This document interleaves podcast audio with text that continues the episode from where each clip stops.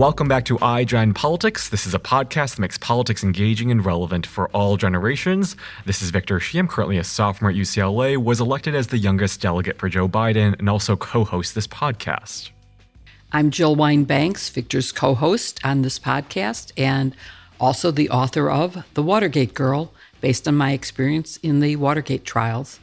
I also am the person who wears hashtag Jill's pins, and today's pin is a rainbow flag pin and is in honor of our guest today.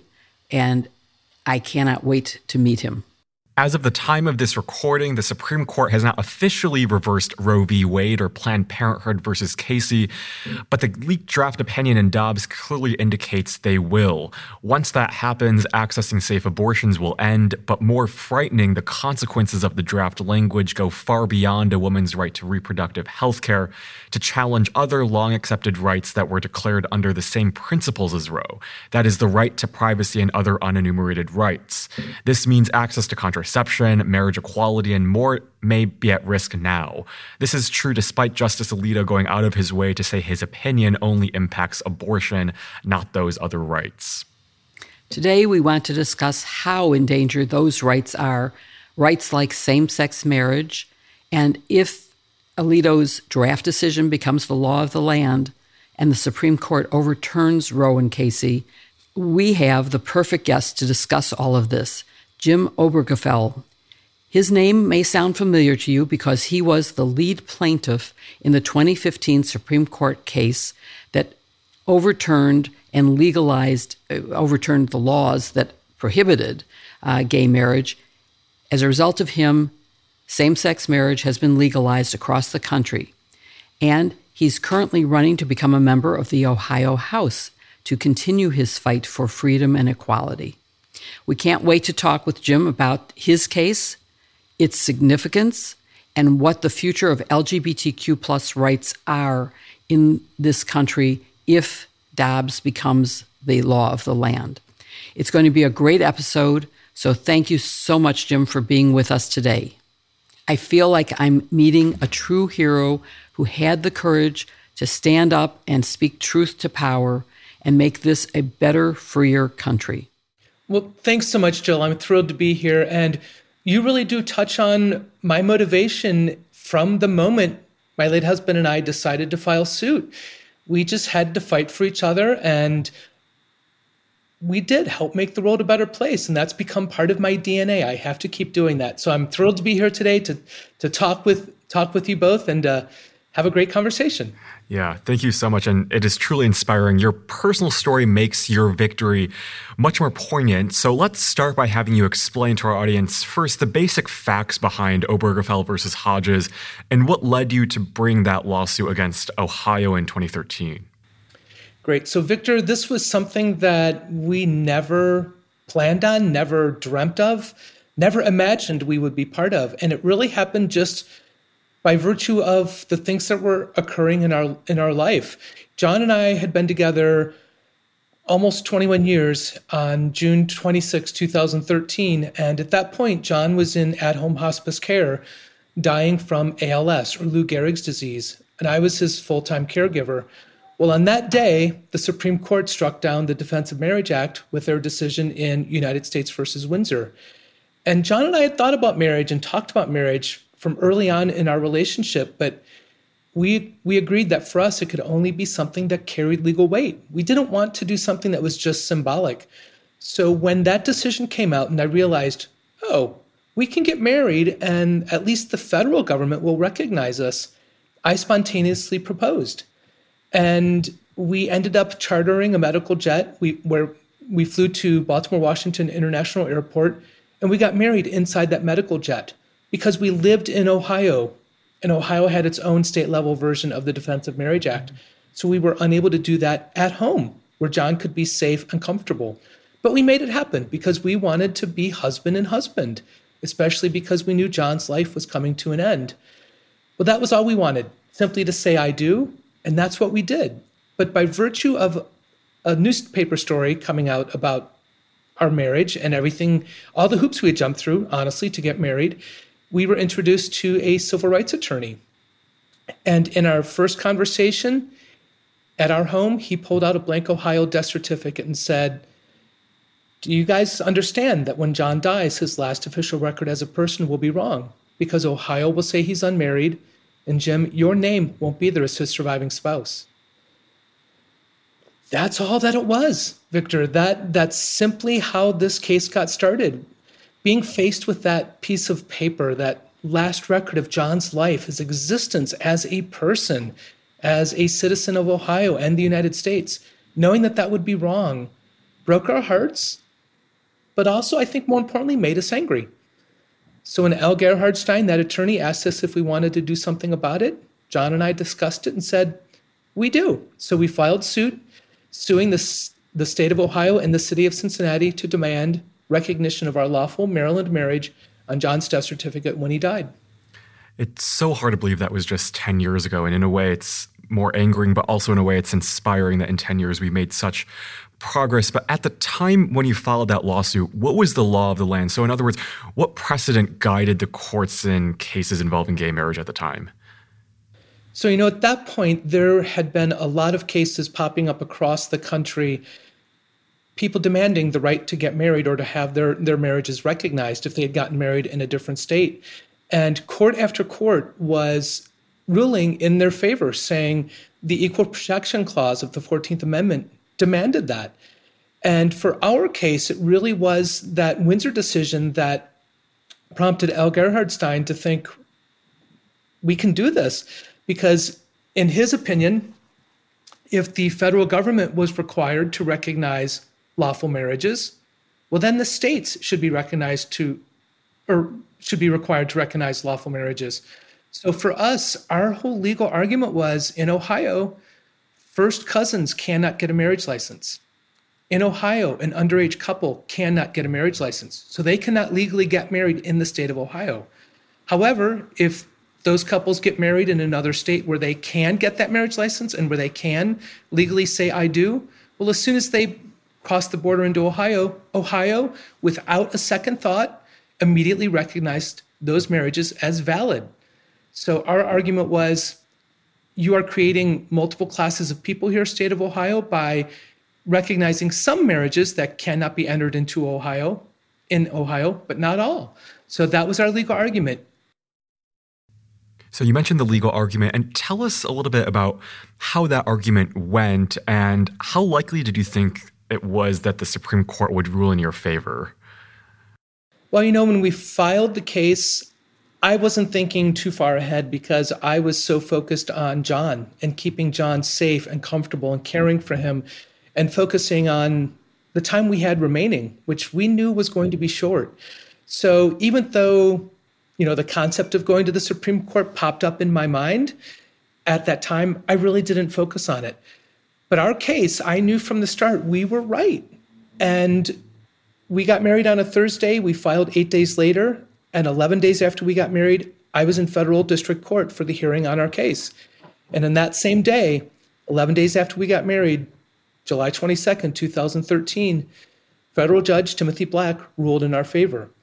So from that point forward, was now a matter of a one how much longer will John live? What will I do when John dies? But also, what will the state of Ohio do when John dies and that temporary restraining order the judge put in place becomes permanent.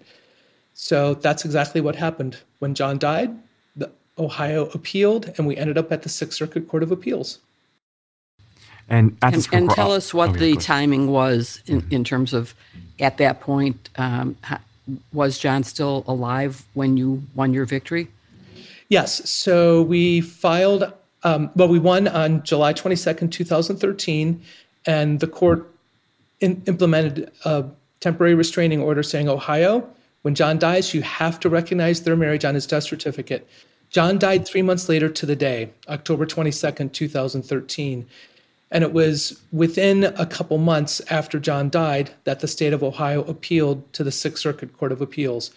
And they also appealed a second case our attorney had, which was the which was about the beginning of life. Um, Al also had several couples who had either given birth or adopted in Ohio, and they sued to demand accurate birth certificates for their children, listing both parents' names. And they went before that same judge, and they won as well. So the state of Ohio appealed our case after John died. They appealed the birth certificate case. And in August of 2014, so a little bit more than a year after we won in federal district court, the Sixth Circuit Court of Appeals heard our cases along with cases from Kentucky, Tennessee, and Michigan.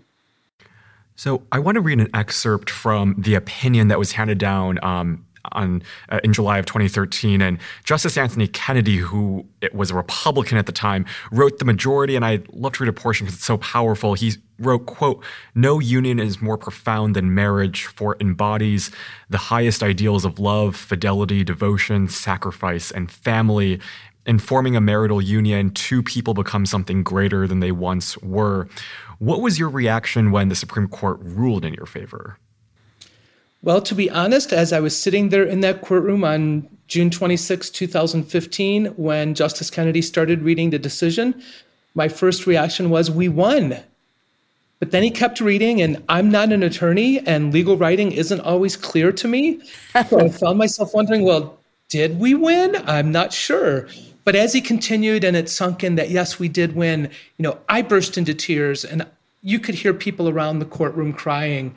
And not surprising, my first thought was, John, I wish you were here. I wish you could experience this. I wish you could know that our marriage can never be erased. But then the really wonderful realization hit me that for the first time in my life as an out gay man, I felt like an equal American. That is a beautiful, wonderful thing. Um, and even now, I'm, I'm sort of tearing up thinking about how that was. And I think John knew. He knows even now. So, um, but let's let's talk maybe about some of the legal underpinnings for the decision, because of course the reason that we're talking about this now is that the leaked draft of the Dobbs decision puts into question whether this will once again be challenged and whether same sex marriage could be undone and overruled. I, I hope not. It seems to be so well accepted by the American public. Um, it seems like everybody knows someone who is affected by this now, and they accept it in a way that mm-hmm. it wasn't 10, 20 years ago. Um, but uh, let's talk about, you know, yours was an equal protection argument, you said, making you and your marriage to John the same as my marriage to Michael. Um, is that your understanding of it? And do you think it will withstand the pressures of the Dobbs decision if that, that becomes the final decision? Nope, Jill. That that is that is my understanding, and you know I, I know there's more to it, but it's equal protection, and it's also relying on the fundamental right to marry that was first recognized in Loving versus Virginia in 1967. And all of those things really tie into why I am, and this, I don't, I'm not exaggerating. I am terrified for marriage equality, but I'm terrified for many rights, many civil rights that we have enjoyed in this nation that people take for granted and assume we will always have. You know, this leaked decision, this Dobbs decision, takes aim at those rights by saying that, you know, a fundamental right, something that isn't actually specifically written out in the Constitution, but that the court has previously said is a fundamental right, well, those can only exist if they have a history and tradition in the United States. Well, Roe versus Wade has been history and tradition for just shy of 50 years. Loving versus Virginia, which brought about the fundamental right to marry is only six years older. So if 50 years isn't part of our history and tradition, 56 years certainly in my opinion this court wouldn't consider that part of our history and tradition and those are the things that terrify terrify me this this opinion that we should only interpret the constitution as of the time it was written that's harmful. And that takes us back in time. You know, marriage is one of those things, those are rights that when that shouldn't be determined by a border. I'm a human being in one state with the right to marry the person I love, to have that, that union recognized. Well, that shouldn't be erased because I happen to cross a border. To me, that that is anathema to the idea of we the people, a more perfect union. And it's just, you know, right now I'm just talking about marriage equality and interracial marriage. Those things, in my opinion, with this leaked opinion, are at risk.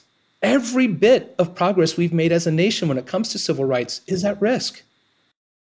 You are so right. And I, I know when Anthony Kennedy, who wrote the opinion uh, for the majority in your case, when he died, you were very vocal about your concerns. And so, can you talk about why you felt concerned when he uh, passed? Well, going back going back to Justice Kennedy, you know, leaving leaving the court, and then um, Justice Scalia's death. You know, given the administration we had back then, well, and then a certain party's refusal to allow confirmation hearings on a well qualified nominee, it just scared me to, to realize that politics was really going to play a part in our nation's highest court, the courtroom that affirms our civil rights, our human rights. So I, I was concerned back then, and I'm even more concerned now, given the makeup of the court currently and this originalist take on the law, on the Constitution that this court is advancing with the Dobbs decision. Everyone should be concerned. This is not what our nation is supposed to be about.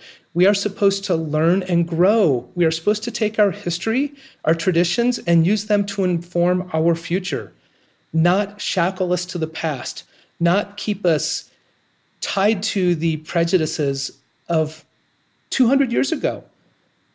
And if people aren't worried about this, they're not paying attention. It, you know, I have to say, it's not just 200 years ago. It's not that long ago that it no one admitted if they were LGBTQ. Um, I, I, one of my best friends at Motorola hid the fact that he was in a committed relationship with another man because he was sure that it would kill his career at Motorola. And he unfortunately did not become active or out until his partner died of AIDS.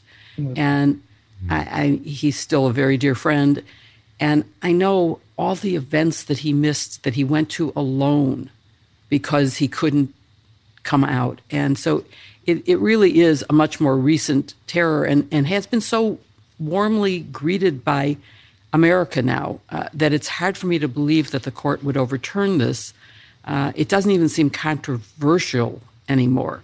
But um, do you think that there is a real risk to not just same sex marriage, but to all the rights for, I mean, we're now talking about limiting, talking about, uh, you know, the Don't Say Gay bill in Florida, for example.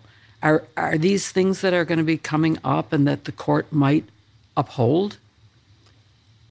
Jill, I'm I'm afraid so. You know, you, you talk about how it hasn't been that long, you know, your friend who worked at Motorola. Well, it's only 50 years ago this year that a psychiatrist took stood up in public during APA meetings to say in disguise because he was terrified for his career, for his life. But 50 years ago this year, he stood up in a conference to say, I am a gay man, I am a psychiatrist. And that was the beginning of the conversation that resulted in homosexuality being removed as a mental illness from the APA's DSM. 50 years. That's nothing in the in the history of our of our nation. So yes, I I am very afraid of many of the things that that we we enjoy, the rights we should have as human beings. I'm worried about losing them. You know, Lawrence versus Texas. I think Lawrence versus Texas, which was decided June 26, 2003, I think that is at risk. And that could result in same sex sexual intimacy once again being made illegal. and don't say gay? How ridiculous is that? You know, the people who are promoting that seem to think that if a person, a child, whomever it is, if they see it, a queer person in the media or in the newspaper, that that's going to make them suddenly queer. Well, I don't know. I grew up not seeing a single queer person in the media, in pop culture. I didn't grow up gay. I mean, I grew up gay. I didn't grow up straight. I grew up gay. And yet I, I had no, no examples of a positive gay man, really any examples of a gay man in pop culture. So, so this argument that acknowledging the existence of people, I just, it's, it's damaging. It's terrible. It's just inhumane, in my opinion. And we are going to continue seeing attempts to do that. And you know, those attempts are also tied into refusing or allowing people to say, well, teaching me about racism or teaching me about the history of slavery in our country makes me uncomfortable. And that shouldn't be allowed because it's making me uncomfortable. We are doing our children no favors by not teaching them reality, by not teaching them, them our history. Beautifully said. Um, do you take any comfort at all in Justice Alito's words that this decision is only about abortion? It's different than any of the other things because there's an quote unborn child involved, and none of these other rights have that issue. Does that give you any comfort? Not one bit. Yeah. Because Me everything either. else he put everything else he puts in that decision is red meat to the people who want to pretend the queer community doesn't exist, people who want to take away LGBTQ plus rights. They're going to use those other things. They're going to ignore that sentence. No, I don't I don't find any comfort in that whatsoever. Yeah, and we think about what Justice Kavanaugh, Barrett, and Gorsuch all said during their confirmation hearings, and yet they seem poised to strike down um, Roe. And I'd like to ask you about that leaked draft opinion. And just as a reminder for our audience, as of the recording right now, nothing is official yet. Were you at all surprised? Um, or I guess, what was your gut reaction when you saw the leaked opinion? You know, my gut reaction was what a terrible day for people who are pregnant. And what a terrible day for people to have control over the decisions that are made about their own body. That's a very dark day in our nation's history to know that that could be coming. You know, if we can't control our own bodies, then what can we control or what rights do we have? So that was my initial reaction. And then reading more reading more about it and realizing the arguments being put forth, the justifications being put forth for this decision just made me angry and terrified me. And I'm still, I can't get out of that feeling of terror because I just see the erode, the coming erosion of LGBTQ rights, marriage rights, you name it. And I just wonder why can't we all get along? and why why you know i asked this question many times how did my marriage impact anyone else's marriage i don't understand it this this need to attack others or th- who are different to to say that well we got these rights but you don't because you're not the same as we are how un-american can you get I totally agree. And I'm, wondering what you think um, men and young people can do to support a woman's right to choose. Be loud, speak up, vote. To me, voting is one of the most important things any person in this nation should be doing. Because if you're not voting, you're not voting for, you're not participating, and you're not raising your voice to say these are the people whose values align with mine most closely. These are the people who will protect civil rights for all. You're letting others make those decisions. You're, you're letting others create a government that does not look like our nation. You know, Jill, I think you mentioned earlier support for marriage equality. I just saw a recent, um, I think there was a recent poll that said 73% or 70 some percent of Americans fully support marriage equality. Well, if let's say 75, I'm just going to use 75. If 75% of Americans support marriage equality, if you're not voting, you're allowing the 25% who don't support marriage equality to make that decision for you. Same thing with a woman's right to control her body. So vote every single election, not just presidential, every single election. Because until everyone votes, we're, we're not going to have government bodies that actually reflect who we are as a nation, bodies that look like us as a nation. And that will keep us in the past. That will prevent us from, be, from becoming a more perfect union.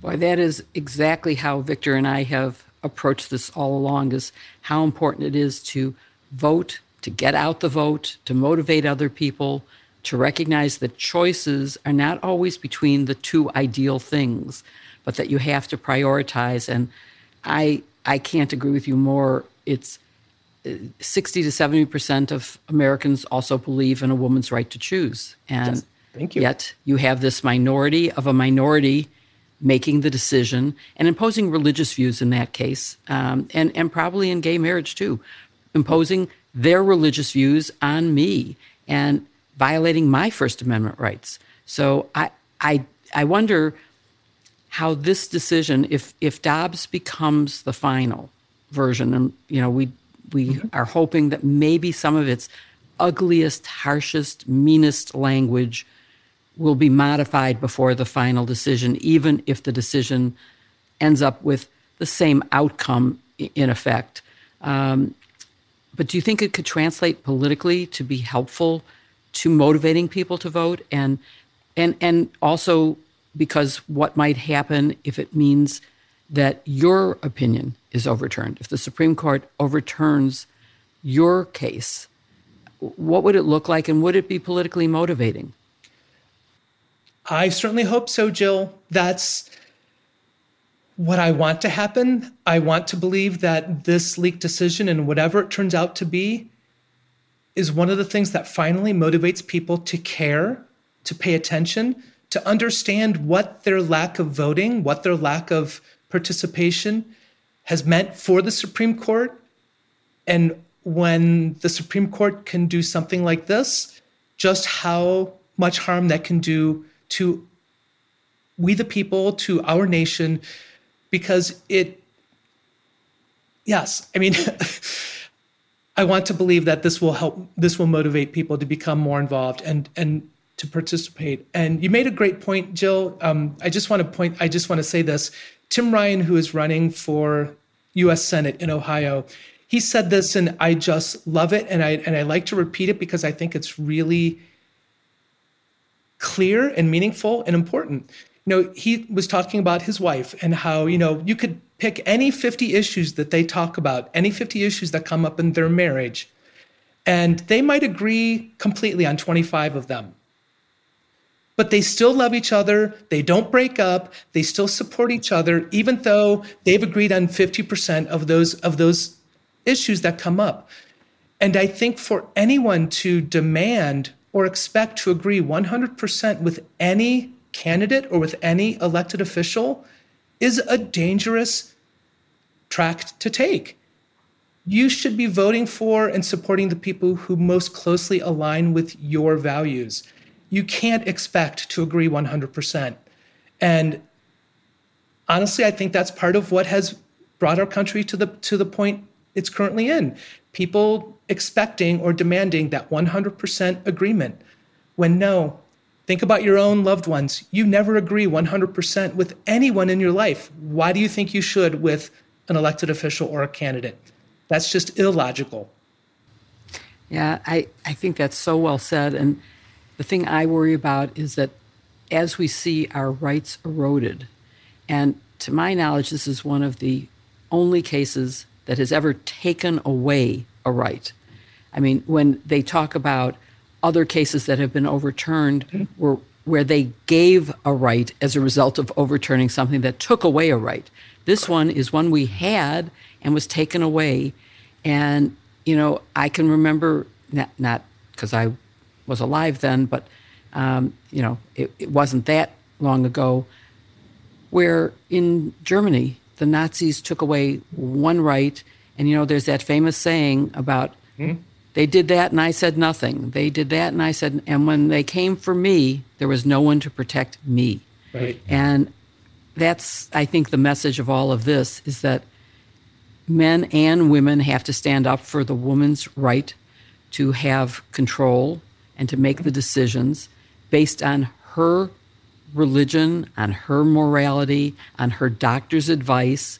Mm-hmm. And the same thing is true for who you choose to marry, whether it is interracial or same sex. That is your choice. It doesn't affect anybody else in the world except you and your loved ones.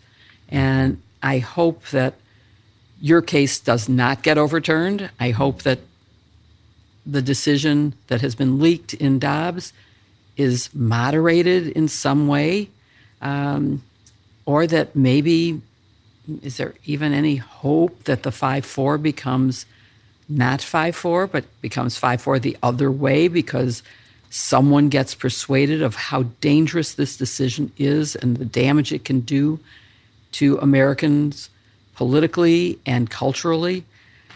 I hope so. Uh, and you are now one of the people who you know, you said you grew up without having a positive gay role model.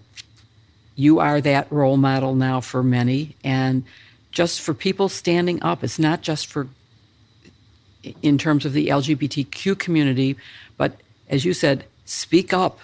And mm-hmm. that is what you did and what we all must do for the things that matter to us.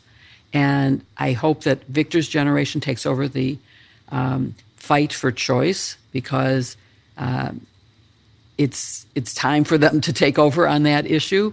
And um, so I, I hope this will be a better world because of, of the young people and because of people like you who have fought to speak up. So thank you very much for what you've contributed and for spending time with Victor and me today. Well, thanks, Jill, Victor. I've I've certainly enjoyed it, and you know, I just w- want to end with this fight for what you believe in, speak out for what you believe in, be active, be engaged, be involved, because it's up to us to create this nation, the, to create the nation that we want, to, to create the nation that we deserve. And this leak decision, what it means for a woman's right to control her body, what it could mean for the LGBTQ plus community, these are such terrible invasions of privacy. The last person who should be in that room with a woman and her physician talking about a pregnancy is a lawmaker. The last person who should be between two people who love each other and want to get married is a lawmaker. The last person who should be involved in someone's bedroom policing what they do with the person they love is a lawmaker. These are such terrible invasions of privacy. And if we don't fight them now, if we if we aren't loud and insistent now, those invasions will continue. We will con- we will lose more and more rights. And it truly comes down to when you find yourself in a situation where you you have the ability to to do something, to fight for your values, to stand up for what you believe in. I hope your listeners will do that. I did. Never expected to, but I did. And even though right now it doesn't feel like it, you know, that day, June 26, 2015, I certainly felt like I was part of making the world a better place. And it's up to all of us to keep fighting to do that. Because if we don't, there are far too many people who want to take us backward in time. Yeah. We thank you so much for joining us, Jim. This was such a delight, and I can only think back to that picture outside of the Supreme Court where everyone was gathered right after your decision, and hopefully we can return to a time when love will win and we can, like you said, get rid of this just incivility, viciousness, cruelty. Um, go back to a time of just kindness and love. But we, we thank you for joining us, and this has been such a pleasure. Uh, one one last question. I hate to add because that was such a beautiful ending, yeah. um, but you you are currently a candidate for oh, state yes. government, and um, can you tell us about that? Because that's really putting your money where your mouth is. You're yeah, actually yeah. doing something about it. You, right. So, listening to you say about do something, you are doing something. Tell us. Yeah. Well, th- thanks, Joe. Correct. I am running for the Ohio House of Representatives. And, you know, that isn't something everyone can do. And honestly, it isn't something I ever thought I would be doing. I wasn't one of those kids in grade school who said, I want to be president one day. never thought that. Never, never dreamt of that. Never even considered it. But the experience of going to the Supreme Court, of becoming part of something so much bigger than myself, becoming part of something that really did make the world a better place, it changed me profoundly. And seeing what's happening, not just in my home state of Ohio, but in other states across the country, realizing how far too many elected officials have forgotten that they are supposed to be public servants. They're not serving the public, they're harming the public. I mean, this leaked decision, don't say gay bills, anti trans bills, those things are harming the public. They are not helping the public. These people pushing those ideas, these extremists, they are not public servants. They are serving their egos, they are serving their pocketbooks. They are not serving the people. And it really was just this coming together of moving back to my hometown and my experience being part of this case and everything I've done since then, working for a nonprofit, being on boards. I just have to keep fighting to make things better. I have to keep fighting to make the world a better place. And I want to do the right thing. And I feel and like thank you for what you've already done and for what your promise is. And I will be watching that race and wishing you the very best of luck. Well, thanks so much, Jill. I appreciate that. And Victor, you and Jill both, thank you so much for having me on today. I've really enjoyed talking with you today. Same here. Thank you so much. Thank you so much for watching or listening to this episode of iGen Politics with Jim Obergefell. We hope you enjoyed it as much as we did and you found it inspiring and will take action. We hope you'll join us again next week for another episode of iGen Politics and you'll leave us a rating and review on Apple Podcasts and subscribe to us on YouTube. And hopefully you'll like this video and also click the bell for weekly notifications every Wednesday. Thank you so much for watching or listening to this episode of iGen Politics.